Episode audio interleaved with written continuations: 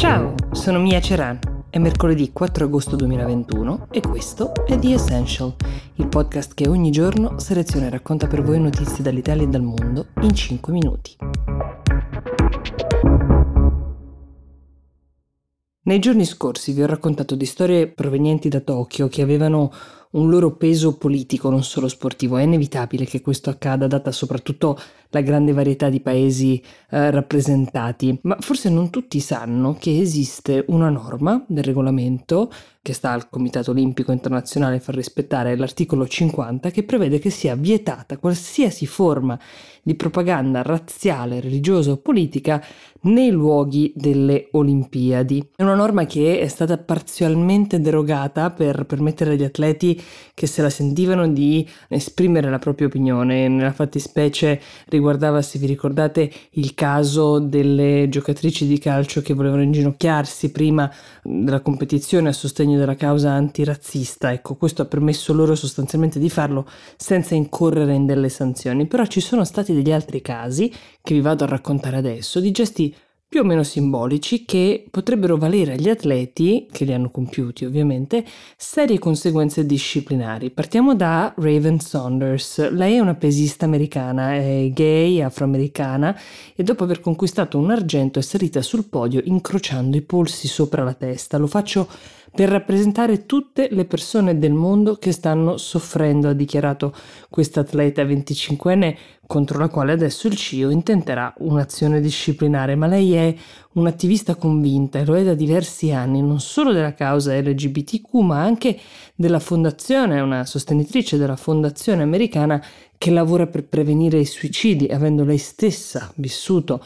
una profondissima depressione e tentato il suicidio ed essendo per sua stessa missione rinata con lo sport. Quindi ci sono vari gradi, varie sfumature di contenuti che possono portare gli atleti poi c'è un caso ben diverso che il CIO ha per le mani in questi giorni ed è quello di due cicliste cinesi. Loro hanno vinto l'oro lunedì scorso. Se andate a cercare la foto su Google che le immortala sul podio mentre cingono la loro medaglia, potrete notare che hanno sul petto appuntate delle spille in oro e vernice rossa con una sorta di rilievo proprio vicino a dove sono i cinque cerchi sulle felpe. L'uomo ritratto in quelle spille sembra proprio essere Mao Zedong. Stiamo parlando del leader che ha guidato la Cina dal 1949 al 76 con un pugno di ferro, per usare un eufemismo al quale vengono attribuiti circa 45 milioni di morti per una riforma dell'agricoltura e dell'industria andata male. Questo per dire la varietà di messaggi che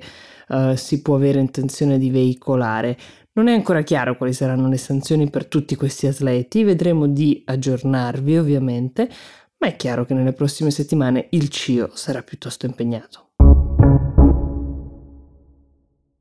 Ora pensate ad un popolare gioco elettronico, uno di quelli che ci tiene incollati a noi o a milioni di spettatori, di giocatori anzi in tutto il mondo per ore ed ore, per la gioia e per la fortuna dei produttori del videogioco. Adesso immaginate il governo di un paese che decide di definire il gioco una droga elettronica, minacciando di trovare un modo per limitarne l'utilizzo tra i suoi cittadini. Ecco, le azioni del produttore del gioco conseguentemente crollano drammaticamente in borsa, i giocatori entrano nel panico. Questo che vi sto raccontando è esattamente quel che è successo in Cina oggi, grande protagonista della nostra puntata di The Essential con il gioco Honor of Kings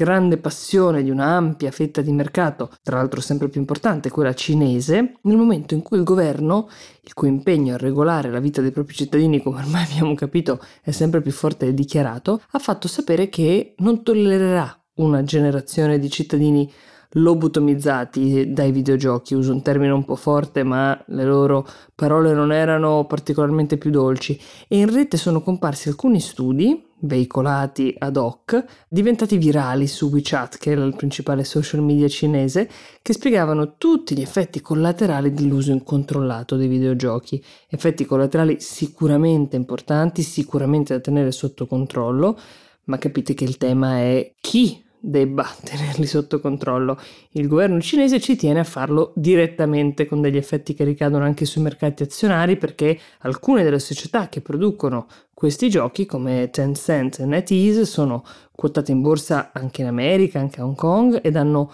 subito perdite fino al 10% in seguito a queste dichiarazioni, perdite che si sono in parte ridotte quando poi gli articoli sugli studi sui danni dei videogiochi sono stati tolti da WeChat ed è legittimo pensare che, così come ammetterli, a toglierli sia stato sempre il governo cinese. Come reagiscono a questo punto le società produttrici? Di certo non si può andare ad uno scontro diretto con il partito in un paese del genere, non si può neanche più fare a meno di una fetta di mercato così importante come quella cinese, quindi la posizione ufficiale è ci lavoreremo, faremo in modo che soprattutto i bambini abbiano dei limiti di tempo per l'utilizzo, ma anche gli adulti, resta soltanto da capire come. Non è la prima industria che fa i conti con Pechino, Tencent, la società tra quelle che vi citavo prima, aveva già avuto un tracollo sul mercato azionario quando la settimana scorsa il governo cinese le aveva ordinato di stracciare un contratto di esclusiva per musica in streaming con diverse case discografiche.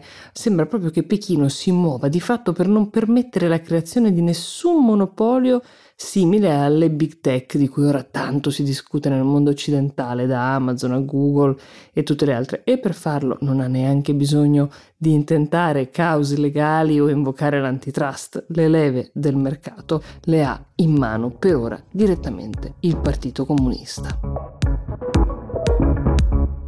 The Essential per oggi si ferma qui, io vi do appuntamento a domani, buona giornata.